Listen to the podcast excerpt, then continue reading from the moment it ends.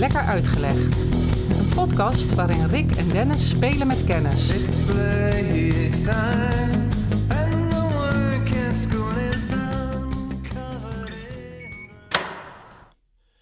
Jij bent spelletjesman, hè, Rick? Ja, ontzettend. In allerlei opzichten trouwens, hè? Ja, met tv-spelletjes. Jij hebt ooit eens meegedaan met 2 voor 12. Ja, Eh, wat vind jij van de slimste mens? kan mij niet boeien. Nee? Nee. Ken je het wel? Ja, het zijn drie bekende Nederlanders. Dat boeit dan niet. Nee. Nee, Ja, maar veel ken ik er ook niet van, hoor. nee het, het, het schijnen bekende Nederlanders. Of Belgen, geloof ik, want ze doen Ja, het is een mengsel. Ja, en als de bekende Nederlands op zijn, dan moeten ze natuurlijk ook ergens anders wat van Dus ook de B-garnituur moet dan eh, Ja. aangesproken worden. Ja, ik ken het wel. Ze doen dan, maar dat is geloof ik ook een beetje meer keuze. Of je hebt dan, in ieder geval, krijg je een deel van de antwoorden te zien, meen ik. Ik weet niet, ik heb het wel eens gezien, Ja. maar nee. Nou, het gaat er nu eventjes om. De, de, de- er is een vraag, eh, een ronde. Dan wordt er een onderwerp gegeven en dan moet jij zoveel mogelijk Oh ja, ja. spuien over wat jij weet van dat onderwerp. ja. Gaan we dat nu ook doen? Ja. Ik voel hem aankomen. Ja, ik denk ik probeer het wat anders. En dan, eh, dan eh, beginnen ze, dan heb je drie andere bekende Nederlanders die dan een filmpje maken. Ja, ja. En dan eh, in dat filmpje dan doen ze dan een, een woordje van... tijdens mijn jeugd was er bij ons in het dorp een speeltuin. En op die speeltuin stond een gebogen trap met eronder rubbertegels. En ik meermalen ben ik met mijn hoofd op die rubbertegels gevallen. En dat kunnen jullie vast wel zien. Maar wat weet jij over honing? Ja, precies. Dus ze leiden het in met een heel verhaal. En Ja. uiteindelijk... Dat je denkt, eh, oké, we gaan ergens heen. Maar nee, dat is, maar dat is ook wel makkelijk natuurlijk, want dat is makkelijk opnemen. En dan hoef je ook verder niet na te denken. Dus eh, kunnen ze waarschijnlijk tientallen achter elkaar eh vol lullen. Ja, zijn het goed. ook steeds dezelfde mensen die dat soort Ja, die doen er een paar in- weken mee, weet je. Ja, En ja. Dan, eh, dan zoeken ze weer eens een andere, trekken ze een ander blik open. Maar ze kunnen ook, zeg maar, correct, dus heel verhalen over bijen en dergelijke. En Mm. dan eindigen met, wat weet jij van honing? Maar dat dan verknippen met... Ja, met van allerlei. Nee. Ja, dat zou goed kunnen, ja. Dat is eh, redactioneel, is dat eh, waarschijnlijk eh, een optie. Ja. Nee, maar serieus, Rick, wat weet jij van honing? Oh, dat is wel de vraag. Uiteindelijk eh, is dat wel de Ja, ik dacht ik, eh, wat weet ik van honing? Gaat de tijd in? Je Of- dacht, ik kom, ik kom ermee weg. Ik kom er weer. Ja, De hele tijd loopt. de tijd loopt. Eh, bijen. Bijen? Ehm, geen zeshoekige raten. Oké. Ja, kwam, ik heb, kijk graag naar eh, QI op de BBC. Ja, dit mag niet tijdens het programma, hè? Oh. de, tijd loopt door.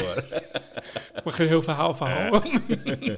Nee, ga door. Ehm, door. ehm, eh, glucose, denk ik. Of dextrose. Of Zit fructose. er allemaal in. Fructo fructose. Ja. Fructose. En bloemen. stampertjes en stuifmeel. En kolonies. Koningin. Ja. Nou, en dan moeten er natuurlijk al een aantal van die woorden die verschijnen dan. Krijg Oh je ja. 20 punten Ik zie hier geen woorden verschijnen. Nee, je ziet ze niet verschijnen, maar ja, ja, toch je- wel- ik, denk dat je, ik denk dat je wel een aantal punten scoort. Ja, oké. Ja. Doe, doe, vertel. Nee, maar ja, je, wat je opnoemt is allemaal zinnig. Hij heeft allemaal met honing te maken. Ik Maar, vergeet iets zeker. nou, nee. Potje. Nee, Nee, ja, potje, ja, honingpotje. Nee, want ik wil eigenlijk iets eh, binnen het honingthema aankaarten... waar je misschien geen weet van he- hebt. En dat is natuurlijk ook een beetje de inzet van de podcast. En wat je toch alweer wat meer inzicht geeft. Meer kennis. Dus ik ga iets uitleggen over honing. Leg het dus even lekker uit, joh. Nou, je zei als eerste volgens mij bijen, hè? Ik, ik weet niet of er andere dieren zijn die honing maken. mieren. Ah, vaaglijk eh, bekend. Ja. Maar eh, daar weet ik helemaal niks van. Maar ik, En ook geen Nederlandse mieren, hè? nee, ongetwijfeld niet. Nee, maar ik ga jou iets vertellen over honing die eh, hier niet voorkomt, die hier niet geproduceerd wordt, die je niet in die eh, honingkassen en, en, en kasten vindt hier langs de kant van de weg. We gaan ervoor naar een hele andere regio. Mag ik een gokje? Ah, Ja, ja, leuk. Zijn dat die honingen eh, ehm, die je aan een berg vindt waar ze naar beneden moeten klimmen? Ja, om ze te, te Om te- om oogsten, zeg ja. maar. Jazeker, dat zijn aan de berghellingen, ja. Ja, gaan we het daarover hebben? Daar gaan we het Ja, over hebben. Oh, daar wil ik wel iets over weten. Oké, nou heel goed. Ja, in ieder geval weet je al waar de klepel hangt. Eh, nou ja, of de honingraad in dit geval. Nou, kijken of ik die, eh, of die klok kan luiden. Nee, dat is eh, zeg maar die honing waar we het straks over gaan hebben. Die komt uit de regio van de Zwarte Zee. En die komt van behoorlijke hoogte. Oké. En die honing heeft een aantal specifieke eigenschappen. Die gaan we natuurlijk eventjes bespreken. Ehm, en in specifiek gaan we kijken naar eh, Turkije en Nepal. Daar, komen, eh, daar komt deze honingssoort Oké, ja, Zwarte Zee snap ik. Dat is, Ja. dat is Turkije. Ja, Nepal is dan niet Zwarte Zee. nee, maar daar, daar vliegen dezelfde bijtjes en die produceren dezelfde honing. Echt waar? En beide landen die, Oh, eh, die, die doen daar wat mee, zeg maar. En dat is toch wel grappig. Nou, het interessante van deze honing is dat je het recreatief kan gebruiken, medicinaal en militair. Die eerste twee kom ik me, dat begrijp ik helemaal heel een beetje. eh, Maar militair? Ja, nee, en voor de mil- militaire component gaan we straks heel erg ver terug in de tijd. Haha. Maar dat is wel, dat is wel heel leuk. Bij de klassieke geschiedschrijvers komen we uit. zelfs. Wow, dus wij gaan echt eh, door de tijd heen. Hoe, je het, hoe je het bij elkaar krijgt, Rick. Jij gaat het wil doen. niet geloven, ik ga het doen. Ehm, de honing waar ik het over heb, die noem je in het Engels mad honey. Wel eens van gehoord? Ja. Is niet hetzelfde als meat, M-E-A-D, denk Nee. ik. Hè? Maar, MAD. ja, ja. Dus ik moest natuurlijk weer een vertaling vinden en ik heb het eh, gekmakende honing genoemd. Dus ik wil het met jou hebben over een speciale gekmakende Er honing. zit een stofje in. Daar zit zeker een stof in. Weet je toevallig al welk? Ja, LSD. Nee, maar heel Wel- warm. Wel hallucinerend. Jazeker, Ah. jazeker. Ja, ik heb, dat, ik heb dat altijd het idee al gehad bij bijen. Dat die soms... eh, Ja, daar hallucinerende gasten of zo. Ja, ja, ja. ja. Kan ik me wel voorstellen. Ja. Soms dan heb je ook bijen die eigenlijk eh, helemaal apathisch zijn. Zullen ze dan dus gewoon duf, suf en, en helemaal niet actief? Niet helemaal bij, zeg maar. Verre van bij. Nee, dat denk je dan ook. Deze is verre van bij. Is die dan zo achter het raam? Nee, nou ja, goed. eh, Ik bedoel, zo kunnen. in de warmte en de, de, de, de droogte van zo'n kamer. Ehm we hadden laatst in huis een, eh, een, da- een dames, een dames, Damestas. dames, dames bij, nee, een hommel. Dames, Een hommel, een ja. dameshommel, hoe kom je nou met dames? Een koninginnenhommel, ja, alle dames zijn koninginnen. En dat zijn hele grote jongens, die zijn nu bezig, denk ik, ook allemaal met hun, eh Ja, maar dit terzijde. maar dat terzijde.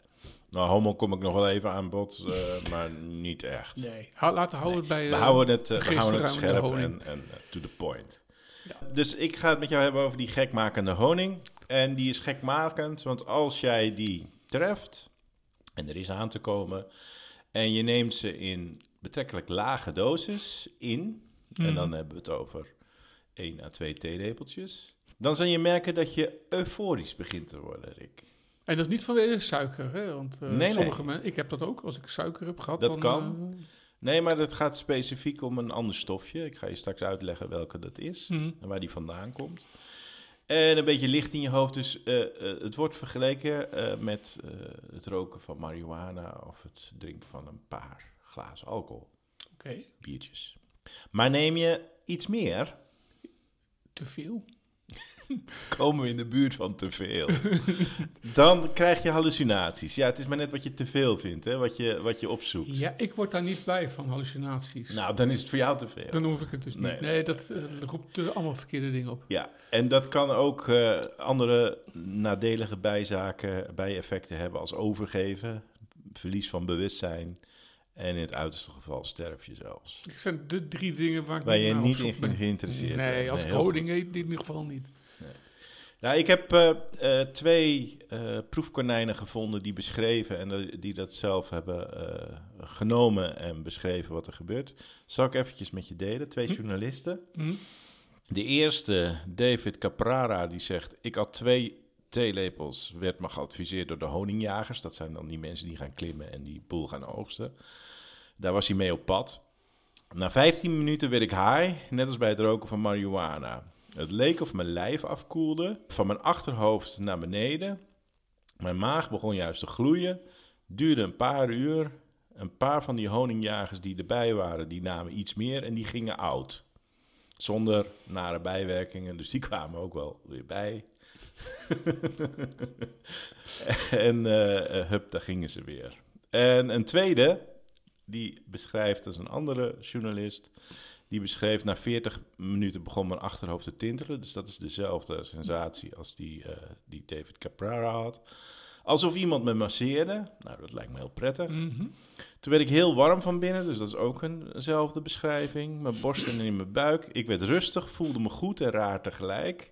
Ik kreeg geen visioenen of zo. Het was een hele fysieke ervaring, warm en relaxed. Dus ik adviseer, blijf dan bij die twee theelepeltjes. Dan is het te overzien. Ja. Maar ja, we zullen ook merken straks dat het hangt ervan af hoe eh, sterk de honing is. Eh, heb je het pure spul? dat is net, nou, het is eigenlijk net met marihuana. Heb je veel THC erin, maar dan iets anders, dan, Ja. dan moet, je gewoon, moet je gewoon oppassen. Oppassen als je honing voorgeschoteld kijkt die, die een vooral rode kleur heeft. Ik wil dan vragen, hoe herken je hem? Ja. Nou, behalve eh, het opeten en, eh, En dan vervolgens euforisch worden of uit knock-out gaan, maar rood is die. Ja, ja, hij heeft een rode kleur. De rood als in doorzichtig rood? Of want je hebt natuurlijk hebt soorten honing zijn er heel veel van. Ja. Donker, eh, geel, bruin. Ja, eh, de meeste wit. die we in de winkel zien, hè, die variëren tussen dat crème, melkachtige, crème-achtige wit tot goud. tot aan goud, ja, Ja. dat bruin-gouden. Ja, maar dit is rood. En dit is een rode, dus die gaan nog een tientje verder. Dus dan moet je al een klein beetje op je hoede zijn. En andere manier is het, eh, ik bedoel, honing heb je een associatie mee. Je hebt het vast vaker in je mond gehad. Maar deze is ook speciaal eh, bitter. Ja, dat is niet iets typisch voor de meeste honingsoorten. Dus dat is ook iets extra's waaraan je het dan eh, kunt herkennen. Nou, interessant. De grootste bij ter wereld, de- die, zorgt, die produceert deze honing. Dat is de Apis dorsata laboriosa. Kan Apis drie- ken ik inderdaad als eh, een soortnaam bij. Ja, Dus, en nog een keer, apis. de dorsata. En de dorsata werd eerder altijd gezien als de reuzenbij. En dit is dan nog een overtreffende trap, laboriosa. En volgens mij is dat hard werken of zo. Werken, laboriosa. Oh, la, oh, als één woord, la. Niet Ja, ja, ja. dat dus, dus dat is een hardwerkende- reuzenbij. Dat is eh, waar we op uitkomen. Nou, dat moet ook wel. Hij wordt eh, max 3 centimeter groot. Dus dat is een flinke, Dat is een duim. een flinke bij. Ja. Mijn- En zoals gezegd eh, moet hij in het geval van deze gekmakende honing eh, op hoog eh, gebied, het hoogland, moet eh, actief zijn. Nou, nu even naar die stof. Je zei al terecht van, er zit...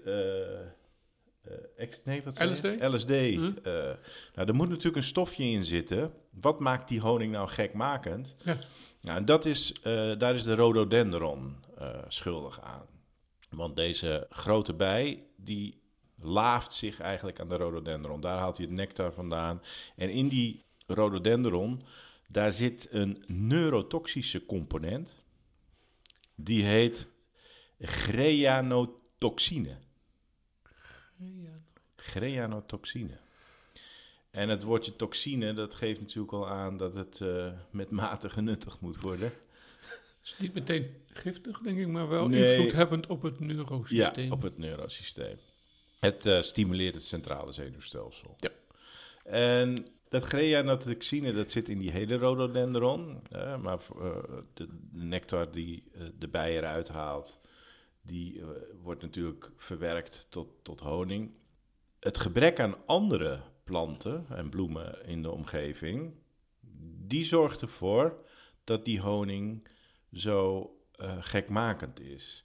Want op het moment dat er alternatieve Bloemen. nectar te vinden is, dan zal het, het gehalte van die greanotoxine zal afnemen of gemengd worden, Ja, waardoor de sterkte eh, afneemt. Dus de plek waar je dit kan vinden, da- daarom is het ook, hè, noem je dat ook honingjagers, die gaan echt de berg op en klimmen en die gaan kliffen langs en noem het maar op. Mhm. Bij eigenlijk heel lastig bereikbare plekken, omdat daar eh, minder soorten zijn, waardoor de, het gehalte van dat cyanotoxine heel erg hoog is. Ja. Dus de, de meest pure vorm.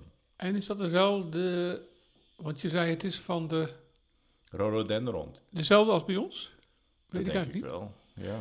Ja, dat je wel meer bloemen hebt en planten hebt die in hoge bergen groeien. Ja. En een versie daarvan hier, maar die ja, dan ik wel weet niet of het een subsoort of, of iets is. Dat, eh, vereisten zijn van zo'n eh, ehm, hoogte of een soort Ja. grond. Of, nou ja. ja. Nee, ik, ik- daar heb ik niks over gevonden, dat het een specifieke eh, rhododendron is. Maar Ik bedoel, kan ik thuis er ook mee experimenteren? Ik denk eh, dat je daar Een kopje thee van trekt van Even- blaadjes. eh, even een rondom te- rhododendron oproken. Ik ben wel nieuwsgierig. Ja, ik heb niks met, met, met eh, LSD eh, en eh, hallucinaties. Nee. En dergelijke. dat, daar word ik, dat is niet goed voor mij. Nee.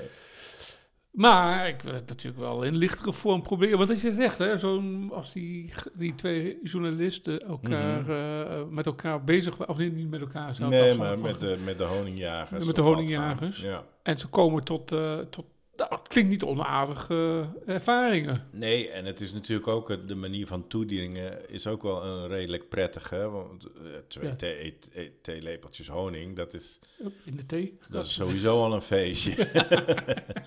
dus eh, nee, dat- het is Ja. op zich laagdrempelig. Ja, het is ik. niet eh, snuiven, Nee, spuiten. nee, nee. Maar roken. gelukkig is het in Nederland eh, helemaal niet eh, zo enorm voorhanden, of helemaal niet voorhanden. Ik wil, dat was ik al op. Ik ben natuurlijk nieuwsgierig of die honing Ja. hier te krijgen is. Nou, eigenlijk niet. Nee? Moet je importeren. Ja, het kan overigens wel. Oh.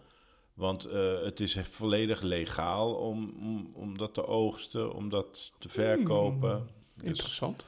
je kunt eh, in Turkije kan je, kan je dat spul gewoon kopen. Ja. Ja. Kom ik zo nog wel eventjes op. Ehm, Adresjes. ja, ja, ik heb straks een prijslijstje erbij. nee, die hommels waar je het net over had. De, de onderzoekers die hebben eh, bedacht dat die hommel... eh, die kan ook prima tegen dat spul. Want niet iedere bij kan namelijk ook tegen dat gif... of dat, dat, dat, dat spul wat in die rhododendron zit. Want Mm. eh, eh, behalve die enorme grootte... eh, sterven bijen als ze daaraan gaan lopen klooien. En deze dus niet. Die is sterk genoeg om dit te kunnen verwerken. En er zijn ook hommels die dat kunnen. En die zijn ook, zeg maar, heel erg effectief. Want hommels die eh, verbrengen, brengen meer stuifmeel over. Dus vanuit de, de plant gezien Mhm. kan het een reden zijn om dat spul, zeg maar, in de plant te hebben... als je, zeg maar, meer hommels wil aantrekken om je eh, eh, te laten bestuiven. Gewoon als voortplanting. ja, als dan het is het een eff- meer, meer de- efficiënte manier om je te kunnen voorplanten. Als rhododendron. Ja, dat is ja. zeg maar dieper op het onderzoek ingaand eh, een, een theorie van het zou kunnen dat bepaalde planten die eh greanotoxine in zich hebben om eigenlijk meer hommels aan te trekken. Ja, ja. Want die kunnen daar wel tegen, dus die kunnen dat ook eh, prima. Nou, die worden tenminste die worden een beetje giegelig nou, misschien. weet, ja. Nou ja, goed, ik, ik sluit niks uit. Mm. Ehm, ik kom straks even op Turkije, maar in Nepal had ik ook al genoemd waar het voorkomt. En daar heeft het een hele lange tra- traditie. Je hebt daar de Gurungs, dat is een bepaalde cultuur. Een beetje van eh, boeddhisme, een beetje van, eh, wat heb je daar nog meer? Hindoeïsme. En die gebruiken het bijvoorbeeld in rituelen. En dan moet je ook een beetje denken aan van een soort shamanistische rituelen. hè. En dan kenmerk daarvan is natuurlijk dat hallucinogene. eh, om in contact met de goden te komen. Nou, daar wordt dus ook deze honing voor gebruikt. Veel culturen met eh, zeg maar oudere ehm, religies. Waarbij het gebruik van middelen inderdaad is, eh, door de generaties heen is gebruikt om in contact te komen met voorouders, spirits, hoe heet het, geesten. ehm. Hogere sferen. ja. Ja. Nou, bij uitstek dus een geschikt eh, middel daarvoor. Maar wordt ook eh, eh, verwerkt in de traditionele geneeskunde. Eh, eh, mensen daar hebben vaak nog een hele goede verstandhouding met de natuur en met de effecten van verschillende eh, zaken die ze uit de natu- natuur betrekken. En deze honing die schijnt dus ook heel goed te zijn tegen hoge bloeddruk, diabetes, artritis en een zere keel. Maar volgens mij is dat voor iedere honing. Tenminste, Ja, dat, zover reikt mijn honingkennis. Want als je last van je keel hebt, nee, even een lepeltje ik honing. moet zeggen, ja, toen jij over honing begon, ik gebruik hetzelfde nog in het thee, maar ik heb wel een hele fase gehad, was in mijn studietijd, had ik een waanzinnig goede bakker om de hoek. Met waanzinnig lekker brood. En het enige wat ik erop deed was een, eh, was een biologische, of denk ik biologisch, dat, zo heette dat nog niet, zo lang geleden is dat al. Tenminste, zo heet het niet. Dat was gewoon goede Mhm. honing, maar niet eh, massaproductie. En dat was gewoon ideaal. Net, nog net warm brood met wat Oh, honing. ja. Ja. Ja, lekker. Maar als ik dit zo hoor, Mhm. Nou, je ik, kan- eh, ik- ik ben benieuwd naar de prijslijst. eh, dat Komt zo, komt, komt er bijna aan. Want voor de prijslijst ga ik naar Turkije. Want Nepal kon ik niet vinden hoe het daar verhandeld werd. Turkije wel. In Turkije wordt die ook als geneesmiddel gebruikt. Kwaaltjes die ik net beschreef, daar zal in Turkije ook eh, de honing voor gebruikt worden. Maar daar is hij ook vooral als recreatieve druk enigszins populair.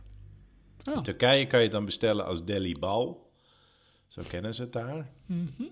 En grappig is, wat ik las, is dat jaarlijks ongeveer een dozijn mannen van middelbare leeftijd verschijnen in de bij de eerste hulp van het ziekenhuis. omdat ze zeg maar een overdosis aan honing hebben genomen. En niet omdat ze zeg maar high willen worden, maar omdat ze het gebruikt hebben om hun seksuele prestaties te verbeteren. Dus kennelijk wordt daar ook een afrodisiac eh, aan gekoppeld. Waardoor je misschien extra plezier of extra goed je best kan doen tussen de lakens. Maar is dat ook zo? Of is dat eh, het- beroemde bijgeloof bij al die dingen, eh, die, al die middelen die er zijn, dat daar al... Ik weet het niet. Ik kan me voorstellen dat mannen die, die heel graag willen en misschien niet zo goed kunnen, dat die bereid zijn om heel veel dingen te proberen. Dat klopt. Ik denk dat dat het is. Ik heb er En geen dat- ervaring mee. Dat moet er ook meteen weer bij zeggen. En, en als het dan 12 per jaar de grens opzoeken, ja, dan Nee, vind dat ik is dat heel gek. acceptabel. Dat is niet zo gek. Nee. Nee. Maar goed, wil je dus in Turkije, en daar is dus een markt voor, aan de eh, gekmakende honing, dan moet je zo een beetje rekenen op 3 tot 400 euro per kilo. Ik heb geen idee of dat veel is. Ik weet nooit wat ik normaal voor honing gemiddeld betaal. eh, vijf, zes keer de, de normale prijs van honing. Wow, vind ik, ja.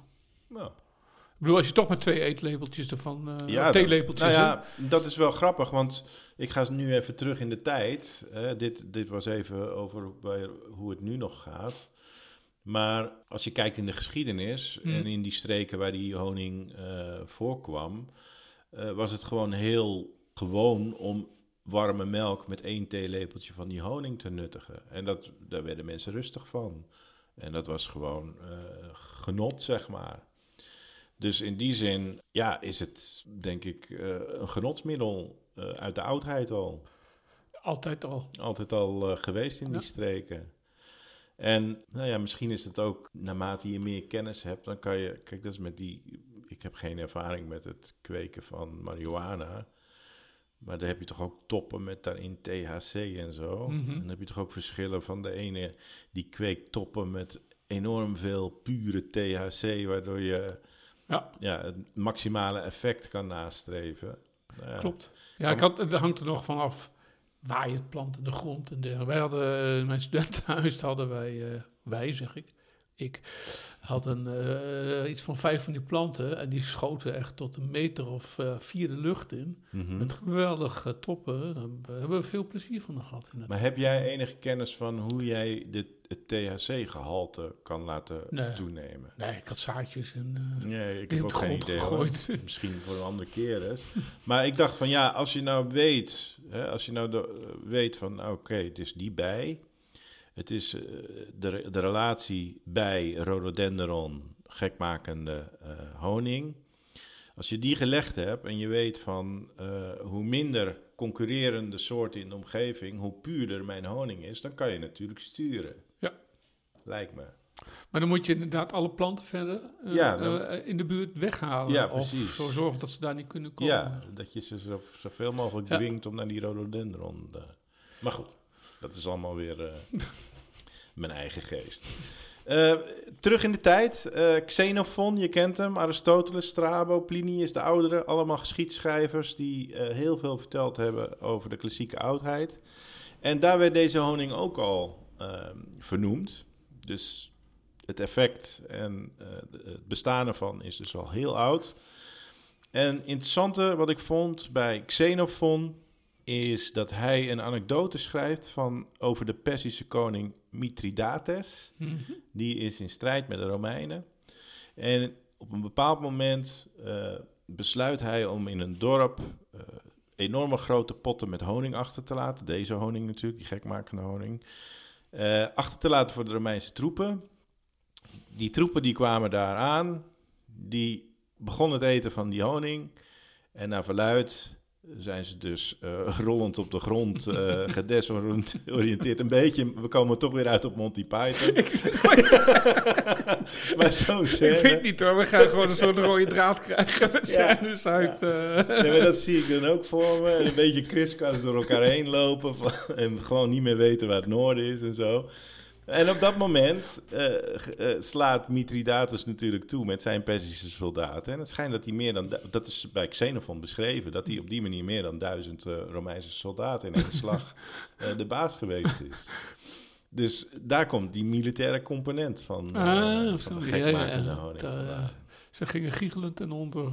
Ja, dat is gewoon een biochemische oorlogsvoering. Oké, laatste puntje. We gaan langzaam weer terug eh, van de Zwarte Zee naar Nederland en naar de Europese Unie. Want het is eh, op de late, ik- ja, ik noem het laat, maar in de 18e eeuw is het ook naar Europa verscheept. Dus eh, toen werden, werd de honing aan Europeanen verkocht en met handel hierheen gehaald. En de Europeanen die hebben dat benut om eh liqueur van te maken. Hmm. Zo'n soort variant van... eh az- eh, azijndrank. Anijs. Ja, Azijndrankjes. Mm, Ja. Klinkt goed. Nee, de anijsdrank. De, de, hoe heet het? Met het wormpje. anis. Nee, oh, nee, met eh, een wormpje, dat is toch, eh, eh, dat is eh, Mexicaans. Ja, ook. Nee, je hebt hier in Europa had je die groene. We hadden het eh, deze zomer weer, vorige zomer weer in eh, Frankrijk gekocht. Dat is een. eh, waarvan, nou, ik kom er misschien nog op, maar het was een. eh, Pasties. nee, nee, nee. Jongen. Ja, we maken het onszelf weer eh, moeilijk. Ik eh, kijk of ik het even nog, als we nog te binnen. eh, Ja, meer anijsdrankjes ken ik ook niet hoor. Trouwens, vroeger, als ik niet kon slapen, dan kreeg ik van mijn moeder altijd een glaasje warme melk met een klontje anijs van de Ruiter. Ken je dat? Ja, En dat hielp mij, ik weet niet geestelijk hoor, misschien. Ik weet niet of dat fysiek iets met je doet, maar daar had ik altijd het idee van, als ik dat dan op heb, want dat werd ook verteld door mijn moeder, dan ga je lekker rustig slapen. Dat eh, is eh, op Sicilië ook vrij eh, gewoon om de kinderen met een beetje op hun, als ze niet willen slapen, op hun tandvlees. Ja, of het extract van de melk van een papaver te doen. Oh, kijk aan. maar ook soms wel met drankjes, zoals een beetje Ja, wijn. ja, Om ja. wat te Nee, dit was dan echt onschuldig natuurlijk. Maar ja, ik kan me ook voorstellen dat je misschien een, een, een theelepeltje gekmakende honing, dat je daar ook wel goed op slaapt. Wie weet. Als het niet Of een halve theelepel. Je moet dat doseren. Hè? Misschien dat het afhankelijk van de hoeveelheid heb je natuurlijk je effect. Dus je kan er wel mee experimenteren. Ja. Heb je hem al? Nee, ik, eh, ik ga denk ik... Het, eh, ik, kom, er- ik, ik kom er niet op. Het Ik is, kom er niet eh, op. ik kom- Maar wat wil je er eigenlijk over vertellen? Nou ja, eh, dat dat ook een beetje een hallucinerend effect heeft. Er werd veel door kunstenaars gebruikt in, de, rond de eeuwwisseling. Ja. Of niet de afgelopen, de, de, die van, 19, ja. van 1900. Ja, nou, eh nou Gaat het wat? Het er is groen? wat, eh, Het is groen. Het Ja. zit in de wei. Nee, het Nou. is groen. eh, je wordt er heerlijk... eh, het is een alcoholdrankje. eh, Ja. eh, nou, dat beste is, eh, luisteraars. dat is, ja, precies. Dat is een eh, vraag voor thuis. Kijkersvraag en luisteraarsvraag. Hey, maar eh, als laatste, tegenwoordig eh, wordt het in Ne- Nepal en Turkije nog wel ge- geoogst. hè? Dus daar jagen ze nog steeds op deze honing. Gebeurt in kleine hoeveelheden, dus het is geen massaproductie. Dat kan ook haast niet natuurlijk. Je hebt voor 1 kilo honing 4 kilo nectar nodig. Nou ja. Hm. Maar het is in ieder geval wel legaal. Je kunt het daar kopen, je kunt het daar verkopen. Maar er zijn bijvoorbeeld ook landen, zoals Zuid-Korea, waar het verboden is. Dus daar mag je niet gezien worden met deze rode, eh, gekmakende honing. Nou, buiten Turkije en Nepal is het eh, ook niet buitengewoon populair. Ik zei al van, in Nederland kom je het eigenlijk niet tegen.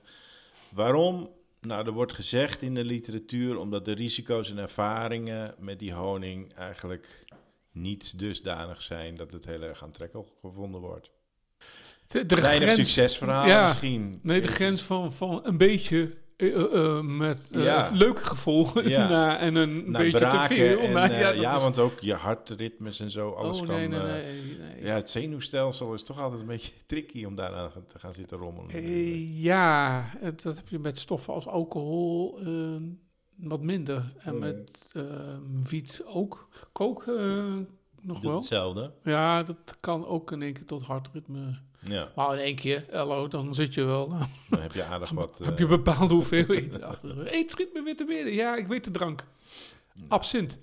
Oh ja, dat was het, ja. Dat was het. Absint, ja. Ja. ja. klopt. Buiten eh, de, het verhaal van de honing. Hoewel, absint met honing. Wow, Ja. dan... Ja, jammer voor de luisteraar, die kan geen prijzen meer winnen. nee. De vraag is opgelost. En daarmee stoppen we.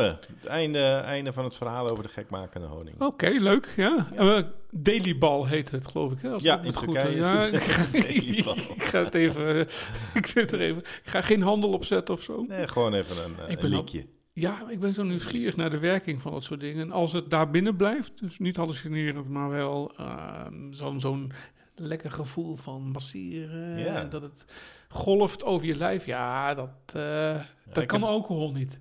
Zo positief mogelijk willen brengen. Ja. Alle- Allemaal aan de honing. Lekker Uitgelegd is een podcast van Dennis Ai en Rick Roeland. Wil je geen uitleg missen? Abonneer je dan op Lekker Uitgelegd. Dat kan op Spotify, iTunes of in je favoriete podcast-app. Laat ook vooral een recensie achter. Dat vinden wij leuk en andere mensen kunnen ons dan sneller vinden. Lekker Uitgelegd is ook prima te volgen op Twitter, Facebook en Instagram. Wil je meer weten over deze aflevering? Kijk dan op lekkeruitgelegd.nl. En wil je reageren? Dat kan. Stuur dan een mailtje naar info@lekkeruitgelegd.nl. Tot over twee weken. Lekker uitgelegd is een klankmedia productie. En de muziek, die is van Kolbak.